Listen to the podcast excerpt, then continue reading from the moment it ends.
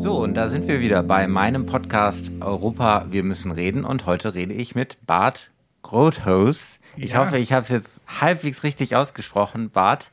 Ja, Äh, dank. Dank herzlich- für die Einladung, Moritz. Ja, Man schön. kann auch Großhaus sagen auf Deutsch, aber Groothuis ist auf Holländisch. Gro- Grothaus. Ja, so, ja ich habe es gerade schon ein bisschen äh, im Vorgespräch geübt und es sozusagen die Übersetzung wäre Ja, Groß, gut. Großhaus Sieht sozusagen. gut aus, ja. Super. Bart, du bist äh, mit bei, dabei äh, äh, im Europäischen Parlament. Äh, ich glaube, seit die Briten Ja. äh, aus äh, dem Europäischen Parlament Ja. herausgegangen sind. Da sind einige noch Kollegen noch mal neu dazugekommen. Da bist du auch dazugekommen. Sicher? Du kommst aus den Niederlanden, wie wir gerade schon gehört haben, von der WWD, unserer liberalen Partnerpartei dort. äh, Und bist äh, Mitglied in äh, äh, Renew Europe, unserer äh, liberalen Fraktion.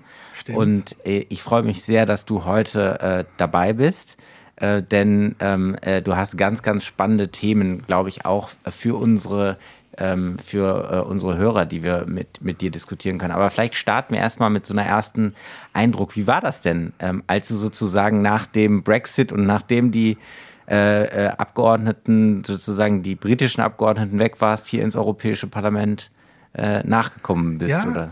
vielleicht ein kleines Vorteil Ja. aus Brexit, dass ich äh, im Parlament gekommen bin, aber das war ich. Na, nein, das war sehr gut. Und ähm, ich war hier noch ein vier, fünf Wochen und äh, Corona kam. Das Ja. war sehr schwierig. Äh, man könnte nur einander miteinander reden zu, durch Zoom und durch alle We- WebEx. Ja. Das war schwierig. Aber ich habe doch schnell das Parlament kennengelernt Mhm. und äh, war sehr froh, dass ich in die äh, Industrieausschuss, äh, Mhm. dass ich dort äh, Rapporteur Cybersicherheit gemacht werde, weil ich auch einen äh, Hintergrund darin Mhm. habe. Ich war Haupt des äh, Cybersicherheitsbüro im niederländischen Verteidigungsministerium Mhm. und das hat mir immer gut gefällt und um das jetzt im politischen Sinn zu machen, ja, das ist da, das ist ein Ehr, das ist auch, äh, ja, das mache ich sehr gern, das ist meine Ja. Passion, ja, für Europa, für alle 27 Mitgliedstaaten, ja, das ist super, ja. Ja, das merkt man dir auch an und deswegen glaube ich, äh, bist du hier auch so schnell so gut angekommen. Du hast es gerade schon gesagt, du hast im Außenministerium, im niederländischen Außenministerium, Verteidigungsministerium. Verteidigungsministerium, Ja. Entschuldigung, Verteidigungsministerium zu Cybersicherheit ähm, äh, gearbeitet. Das ist ja ein richtig großes Thema. Ja. Viele sagen, da werden die, die nächsten Kriege werden äh, digital sein. Wir wissen alle, dass Hacken und die ganzen Themen, also ein Riesenthema. Und dazu hast du jetzt auch, äh, wie du gesagt hast, gerade einen Bericht gemacht, wo wir uns ganz äh, besonders hier im Europäischen Parlament oder verhandelt sind, gerade zu Cybersicherheit. Kannst du da ein bisschen sagen, worum geht es da? Was ist dir da besonders wichtig? Und was müssen wir da in Europa eigentlich machen, um auf dem Feld auch fit für die Zukunft zu sein? Ja, eine sehr gute Frage, Moritz. Aber es geht um einen Vorschlag des Kommissions. Hä? Mhm. Und Sie haben gesagt, da mussten drei äh, Dinge müssen, müssen, muss, muss man regeln. Erst die Cybersicherheitswiderstand, Wider, Widerstandsfähigkeit muss Mhm. man äh, erhöhen. Und äh, es liegt auch eine Rechts, Rechtsgrundlage für die NCSC, so sagt man die äh, National Cyber Security Centers.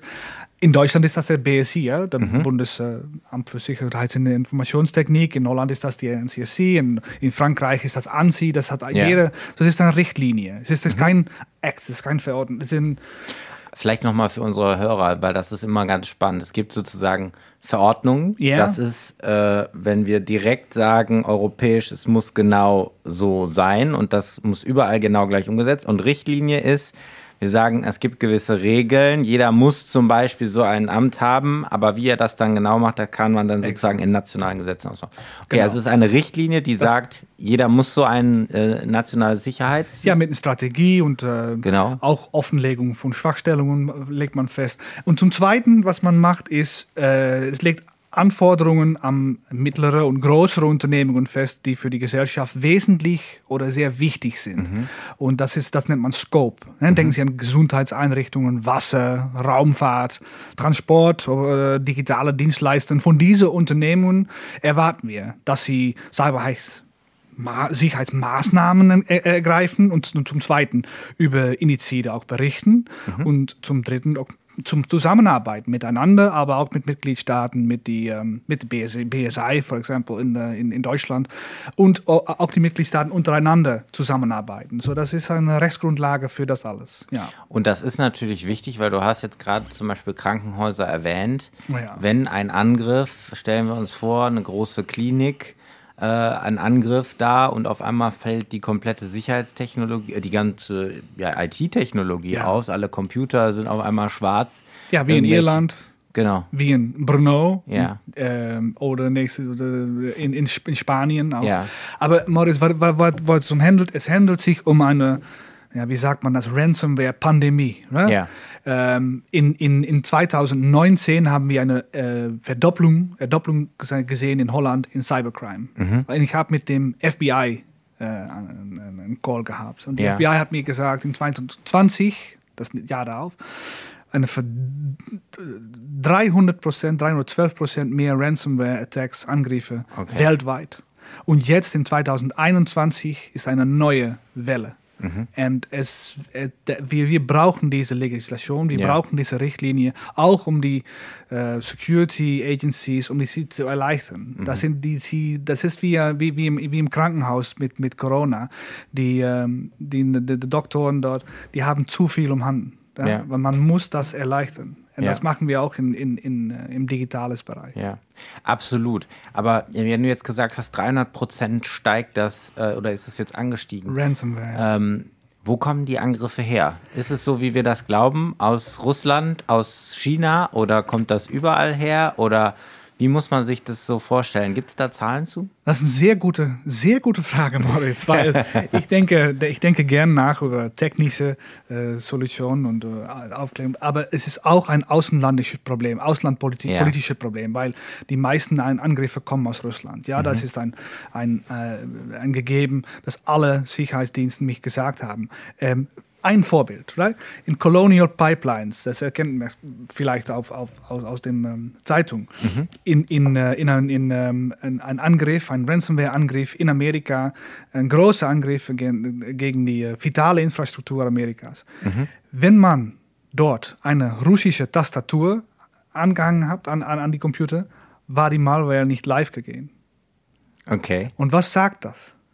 Das Das sagt, sagt- dass die, dass die Angriffer nicht russische Äh, nicht russische Computer angreifen. angreifen wollen. Ja. Das dürfen sie auch nicht, weil der Ja. russische Staat verbietet das. Ja. Sie können ihre, ihre Handlung, ihr Betrieb, können sie, können sie machen, was sie wollen, aber greifen keine russische Bürger und Bürgerinnen an. Das ist Okay. die Auftrag. Das, ja. Und dann verschwachen sie die westliche äh, Betriebswirtschaft, Wirtschaft. Das ist gut. Das machen sie. Das, ma- äh, continue as you want. Das ist, das ist natürlich schon ziemlich heftig und ein spannendes Detail, dass man wirklich sieht, aha, okay, das funktioniert nicht mit einer russischen Tastatur. Das ist wirklich, das merke ich mir, das, das ist auch neu für mich.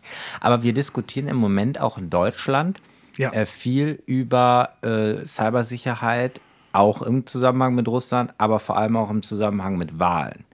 Ja. Ähm, die FDP-Kollegen bei uns im Bundestag haben auch neulich gewarnt, äh, Sicherheit auch sicherzustellen, gerade äh, vor Wahlen. Wir haben das ja äh, erlebt, Hacks ja in den USA und so weiter, dass man da jetzt ähm, äh, vorsichtig sein muss, gerade im Zusammenhang, wir haben jetzt im September Bundestagswahl. Ähm, ist das eine besondere, wäre das auch zum Beispiel so eine besondere sichere Infrastruktur, die man schützen muss, also Wahlen, wo man, wo ihr zum Beispiel sagen würdet, da muss man nochmal besondere Sicherheitsstandards schaffen, zum Beispiel über das BSI? Absolut, absolut. Das ist, wie die Engländer sagen, ein No-Brainer. Ja. Weil die, die, die Wähler- Wählerangriffe, das, sind, das, das ist ein, ein Trend, denke ich schon, über ganz die Welt, aber äh, speziell im Westen. Ja? Ja. In Macron hast du es erlebt, mit seinem Kampagnenteam war angegriffen und da haben sie die Russen, russländische ähm, äh, militärische ähm, Intelligence Service, die GRU, hat probiert, die, die, Wähle, die Wahl in, in, in Frankreich zu, ähm, zu beeinflussen. Ha- Hat, hat nicht gewirkt, hat nicht gearbeitet, aber sie haben es probiert. Und Deutschland ist ein, ein wichtiger Target für sie. Also ich denke schon, dass Deutschland sich, sich ja, Ja, auf jeden Fall gut vorbereitet. sollte. ja sehr gut vorbereitet. Gab es auch Angriffe auf eure Wahl? Ihr hattet doch auch eine äh, äh, Wahl dieses Jahr, ähm, im, äh, vor ein paar Monaten. Da, da gab es nichts. Na, es ist untersucht, aber keine große, Keine große na, Angriffe. Desinformation, ja. Desinformation, Ja. Desinformation ist auch ein Problem. Ich Ja. bin auch Schattenrapporteur auf diese neue Mhm. ähm, Desinformation-Committee hier im äh, Mhm. Europäischen Parlament. Das gefällt auch gut. Auch, äh, Lass uns das nochmal kurz erklären. Also hier im Europäischen Parlament gibt es jetzt noch einen, ja, der ist ein Unterausschuss, kann man sagen, also Ja. ein neuer Ausschuss, weil wir gesagt haben, das ist eigentlich ein solches Thema, Desinformation, ähm, äh, wo irgendwie von, wir kennen das auch, von irgendwelchen Bots gestreut, äh, Ja. von teilweise, ich weiß es nicht, Russia Today oder anderen irgendwelche Sputnik. Informationen. Äh, genau. Internet Research Agency. Genau, alle kommen, kommen sie rein. Und was äh, jetzt aber bei diesem Vorschlag über äh, Cybersecurity, was willst du da ganz konkret äh, verbessern? Also was willst du besser machen? So, zum erst denke ich schon eine klare Rechtsgründe vor dem Austausch von Cybersicherheitsdaten. Das würde ich gerne schaffen. Und ich liebe die GDPR. Ja. Du auch. Ja. Das weiß ich. Ja. Sie haben daran gearbeitet. Sehr gut. Aber jetzt ist das auch, ähm, ja, so ist mir oft aufgefallen, dass die GDPR als Ausrede verwendet wird, um keine Maßnahmen ähm, zu sagen, Cybersicherheit anzugreifen. Mhm. Viele Leute, die kümmern sich über, um Haftung, um Liability. Mhm. Ja. Ähm, äh, habe ich ein persönliche, persönliche Daten in Botschaft geschrieben? Ähm, äh, bin, bin, ich, bin ich illegal hier? Ja. Was, was machen wir? Es geht um benachteiligten Bürger, denke ich doch. Wenn, wenn, wenn man Schlachtopfer, wenn man angegriffen ist von einem Cyberangriff, man soll die Daten auch schicken nach anderen Andere Orte? ja, andere Orte, auch andere äh, Betreib, Betrieben, äh, Ja. Sea-Search etc. Man soll, man soll das teilen, weil wir so Angriffe vorkommen, aber auch Menschen notifizieren. Aber das gibt's. Es, es kann nicht um, das, das gibt auch persönliche Daten ein. Das Ja. ist sehr schwierig in dieser Materie. Und die GDPR, der sagt auch, man kann diese Daten schicken, aber viele Leute sind, ja, ah, sie kümmern sich um die Haftung. Und Ja. ich will einen klaren Recht, Rechtgrund hier verschaffen. Die GDPR sagt, teile diese Informationen, mach das. Das sagt die GDPR. Und ich Ja. will das erklären. Das heißt, um es nochmal zu verstehen, ich versuche es einfach nochmal in mein, die GDPR in Deutschland, die Datenschutzgrundverordnung, also dieses tolle äh, äh, Gesetz, was wir haben, um Daten wirklich persönliche Daten zu schützen. Du sagst, die sorgt dafür, dass die Leute gucken, wie mache ich mich nicht äh, angreifbar, wie mache ich mich nicht, wie kann ich nicht verklagt werden, weil ich irgendwie Datenschutzprobleme habe, aber sie sorgt nicht dafür, dass ich wirklich versuche, wie kann ich es möglichst sicher übertragen, wie kann ich es möglichst sicher vor Angriffen Ja, machen. und auch wenn man angegriffen ist, zum Ja. Beispiel, wenn die holländische Polizei mit dem FBI und die französischen, die Emotet-Hackers ge Ja. gegriffen, angegriffen haben, da waren 20 oder 30 Millionen Schlachtoffer. Ja. Ganz, oh, über die ganze Welt haben sie dort äh, Ja. gefunden. Und da haben sie äh, Schlachtofferdaten auch gefunden. Und die wollen die Menschen notifizieren. Mhm. Aber da war, da waren noch Haftung äh, Kü Kü Kümmernissen. Ja. wie, das sind ja persönliche Daten darin. Ja. Wie, wie, wie handelt man das? Wie geht man damit Kann ich da ein, ein Schlachtoffer notifizieren? Kann ich das geben an, an, an die französische Sea-Search? Schon. Kann, kann ich das auch geben an die japanische oder die kan kanadesische oder die amerikanische Mhm. ähm, äh, Partner? Und das wird schon schwieriger. Right?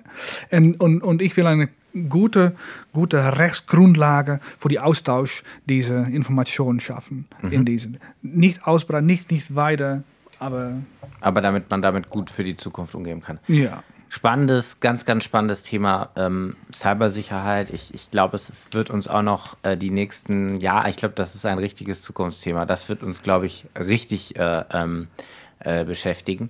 Aber ein zweites Thema, wo ich weiß, dass du daran arbeitest und was immer ein, ein absolutes Zukunftsthema ist, ist äh, das Thema Wasserstoff auch. Auch das bearbeitest du im Industrieausschuss. Und wir als Sicher. FDP sagen immer, äh, Wasserstoff ist auch ganz, ganz wichtig. Wir wollen äh, natürlich Klimaneutralität erreichen. Da werden auch Wasserstofftechnologien.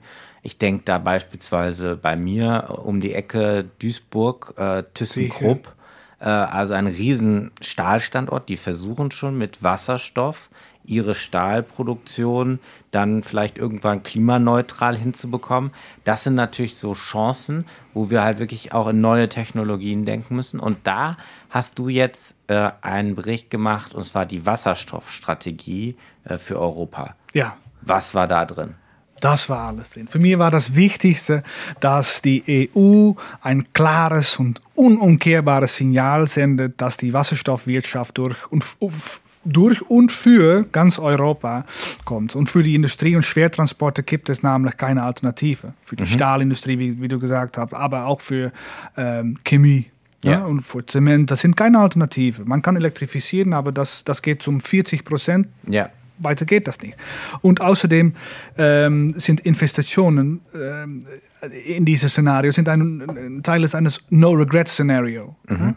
Das, das, man, man, muss das machen, ja. wenn man klimaneutral werden wollte. Und, und worauf warten wir noch? Das war die, die, die, das Signal, die wir gegeben haben. Und mhm. das hat gut ausgepackt, denke ich. Ja. ja. super. Also du sagst ähm, letztendlich, man es geht nicht, Industrie sozusagen da irgendwie elektrisch zu dingsen. Wahrscheinlich auch LKWs und so weiter. Das ja. wird, das, das macht einfach oh, keinen höhere Sinn. Temperaturen für, zum Beispiel oder für chemische genau. Prozesse, dann braucht geht man nicht. Moleküle. Ja. So, und um dann unsere Industrie in Europa überhaupt noch zu haben, ja. auch wenn wir klimaneutral werden wollen, was wir wollen, da brauchen wir diese Technologien genau. auch. Und was habt ihr jetzt, also du hast gesagt, ein klares Signal. Kannst du vielleicht ein paar Punkte sozusagen, was ist jetzt besser dadurch? Wieso wird es jetzt sozusagen durch diese Strategie was, was, was verbessert das? Ja, zum ersten, so, in, im Parlament waren dann die Linke, die mhm. ganz linke Seiten, die sehen dann Wasserstoff, äh, spezielles blaues Wasserstoff, was die Wasserstoffproduktion, das man macht mit, mit Erdgas und, und, und Kohlendioxid auf, auffangt. Mhm. Äh, das, das sieht man als ein ähm, ja, vorgefasster Plan des fossilen Sektors und der mhm. umweltverschützenden Industrie. Und alles, um ihr altes Geschäftsmodell möglichst lange, so lange möglich am, am Leben zu erhalten. Ja? Mhm. Das ist es. Und an ganz an der rechten Seite finden Sie Politiker, ähm, ja, die, die, sich, die, die den Fokus auf grünen Wasserstoff ja, für Unsinn halten glauben, dass wir weiterhin Erdgas für die Wasserstoffproduktion Produktion nutzen können. Mhm. Na, beiden politische Richtungen würden die Strategie unmöglich machen. Ja. ja? Ja. Okay. Es ist für mich undenkbar zu unterschreiben, wenn die transformierende Rolle des blauen Wasserstoffs äh, äh, unmöglich gemacht wird. Und glücklicherweise haben, gab es in die politische Mitte eine Mehrheit, die davon mhm. überzeugt ist, dass blauer Wasserstoff für den Übergang notwendig ist. Das ist mhm. sehr, sehr, sehr important. Mhm. Und das kam das heißt, auch im Bericht des da, Parlaments gut an. Wenn ich da ganz kurz nur, damit ich äh, verstehe nochmal, weil ich jetzt auch nicht so ein Experte bin wie du. Das heißt, ihr sagt jetzt mit dem was der Bericht am Ende gesagt hat, ist, wir wollen jetzt richtig Dampf machen bei Wasserstoff. Deswegen lassen wir jetzt auch erstmal halt in der Transformation Wasserstoff zu, der noch nicht komplett erneuerbar ist, sozusagen. Ja, wir brauchen schalengroßen, genau. neue Pipelines. Genau. Wir brauchen Angebot, Nachfrage. Genau, damit, Ramping up the market. Damit genau ja. diese Infrastruktur entsteht und man dann irgendwann wenn man weiter ist, sozusagen, ja. das auch am Ende nur noch klimaneutral ja. äh, betreibt. Das ja. habt ihr durchgesetzt. Grüner Wasserstoff ist heute noch nicht kompetitiv ja. genug. Das mhm. ist noch in die Kinderschuhen. Und was wir wollten, ist der Ramping up the Market, wie mhm. die deutsche Rapporteur Jens Geier von, aus Essen, aus ja. Stahlgebiet, gesagt hat. Und das, das, ja, das, das, hat er gut gesehen. Und man braucht blaue Wasserstoff, so durch Erdgasproduktion, das braucht man, um das alles zu machen, um in die Strategie weiterzukommen. Ja. Um, um, um, äh, und das Ziel, da, das, da ist sicher, ist grüner Wasserstoff, ja. erneuerbare Energie. Ja, absolut. absolut. Der Jens war übrigens auch schon mal hier im Podcast zu Gast. An ah. der Stelle kann ich mal sagen, wenn die Hörer, die den Podcast-Folge auch noch hören wollen, da kann man einfach mal runterscrollen im Spotify und vielleicht noch die Folge mit, mit Jens. Da haben wir auch schon mal über Industriepolitik äh, in Europa äh, zusammengesprochen. Okay, und das habt ihr, also das heißt, äh, Wasserstoff, ähm, äh, äh, da habt ihr das äh, gemeinsam durchgesetzt vielleicht ähm, so ein Eindruck von dir, wo wir gerade beim, beim Jens sind, weil äh, ähm, sozusagen, wie ist da so die Zusammenarbeit mit den, mit den äh, anderen ähm, Abgeordneten auch äh, bei diesen äh, Fragen? Das werde ich ganz oft gefragt, wie ja, funktioniert ja. das über die Parteigrenzen, über Ländergrenzen hinweg? Wie war das beim Thema Wasserstoff oder wie ist es bei euch allgemein? Well, Gute, gute Frage wieder. Das waren, das waren zwei, also vom, vom EVP, von die Christendemokraten, das war Frau Dr. Angelika Niebler mhm. aus Bayern. Ja. ja. CSU. CSU. Und dann haben wir Herr Geier und ich, Herr Grote aus, aus Holland. Ja. Das waren die drei Mittelparteien. Wir, ja. wir, wir, wir konnten lesen und schreiben. Ja, okay. Sehr gut. Und, und was wir versuchen, ist die linke und rechte Seite an Bord zu, dass die ja. an Bord kommen. Und das haben wir versucht mit. Ja.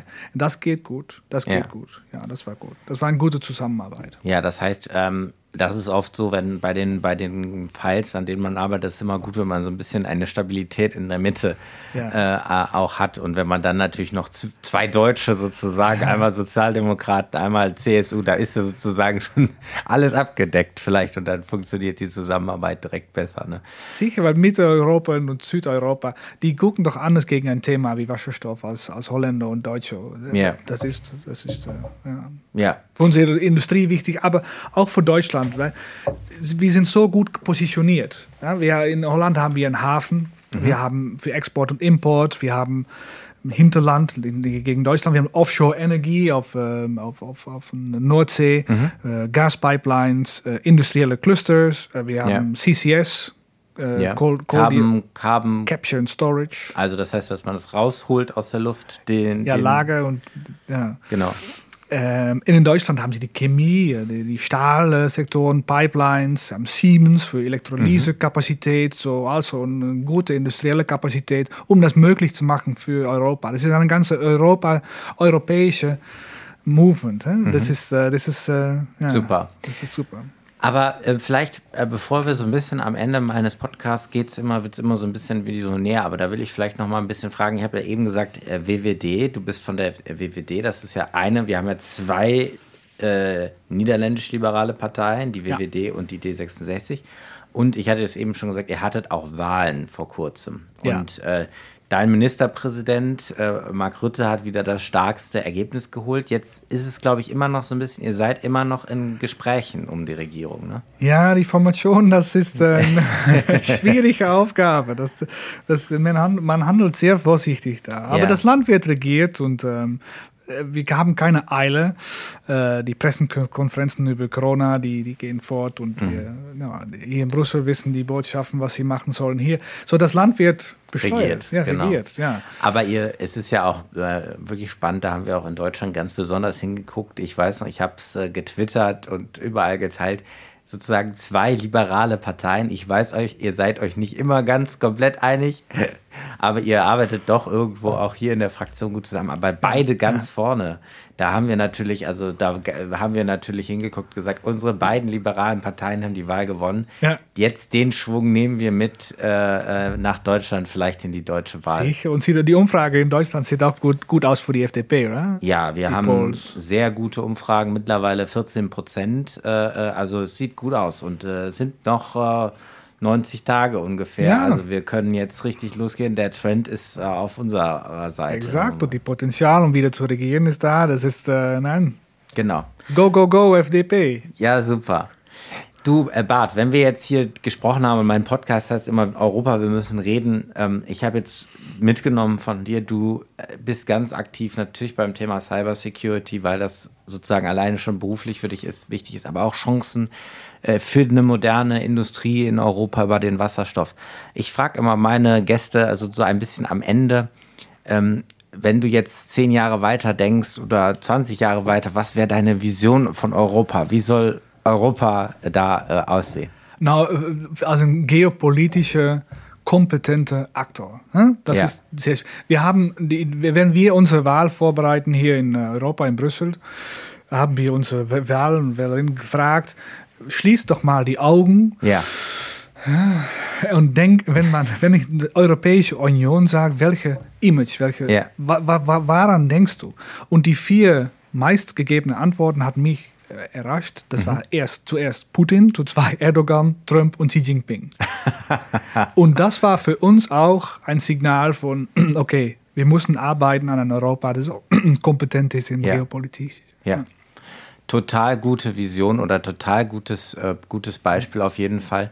Ich sage das immer so schön, die Leute, die sich manchmal über Brüssel aufregen und über die äh, Bürokratie oder irgendwas hier, da denke ich immer, die sollten vielmehr die Angst nicht vor Brüssel, sondern vor Peking haben. Und Exakt. ich glaube, das ist das, wo wir in ja. diesem Jahrhundert hinkommen müssen. Und dafür müssen wir äh, über europäische Politik diskutieren, damit wir die ganzen unterschiedlichen äh, Blickweisen auch sehen, zusammenkommen, gute Kompromisse finden, damit Europa genauso stark ist für die Zukunft. Exakt. Deswegen rede ich auch hier in meinem Podcast Europa, wir müssen reden. Und es war schön, dass ich mit dir heute reden konnte, lieber Bart. Vielen Dank. Vielen Dank, Moritz, für die Einladung. Vielen Dank, liebe Leute, liebe Anhörer. So, ich hoffe, der Podcast hat euch heute wieder gefallen. Wenn ja, dann lasst doch einfach eine gute Bewertung da, teilt den Podcast mit Freunden oder schreibt mir Feedback in die Kommentare.